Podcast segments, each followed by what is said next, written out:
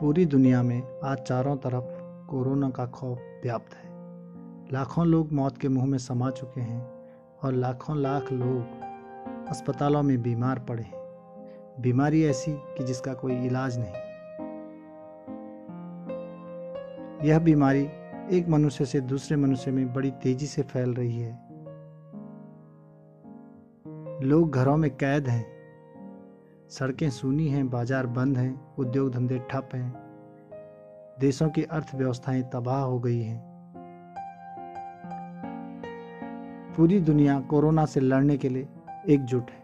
ऐसे में हम सब का यह दायित्व तो बनता है कि हम कोरोना के प्रति जानकारी रखें और इससे बचाव के तरीकों को अपनाएँ।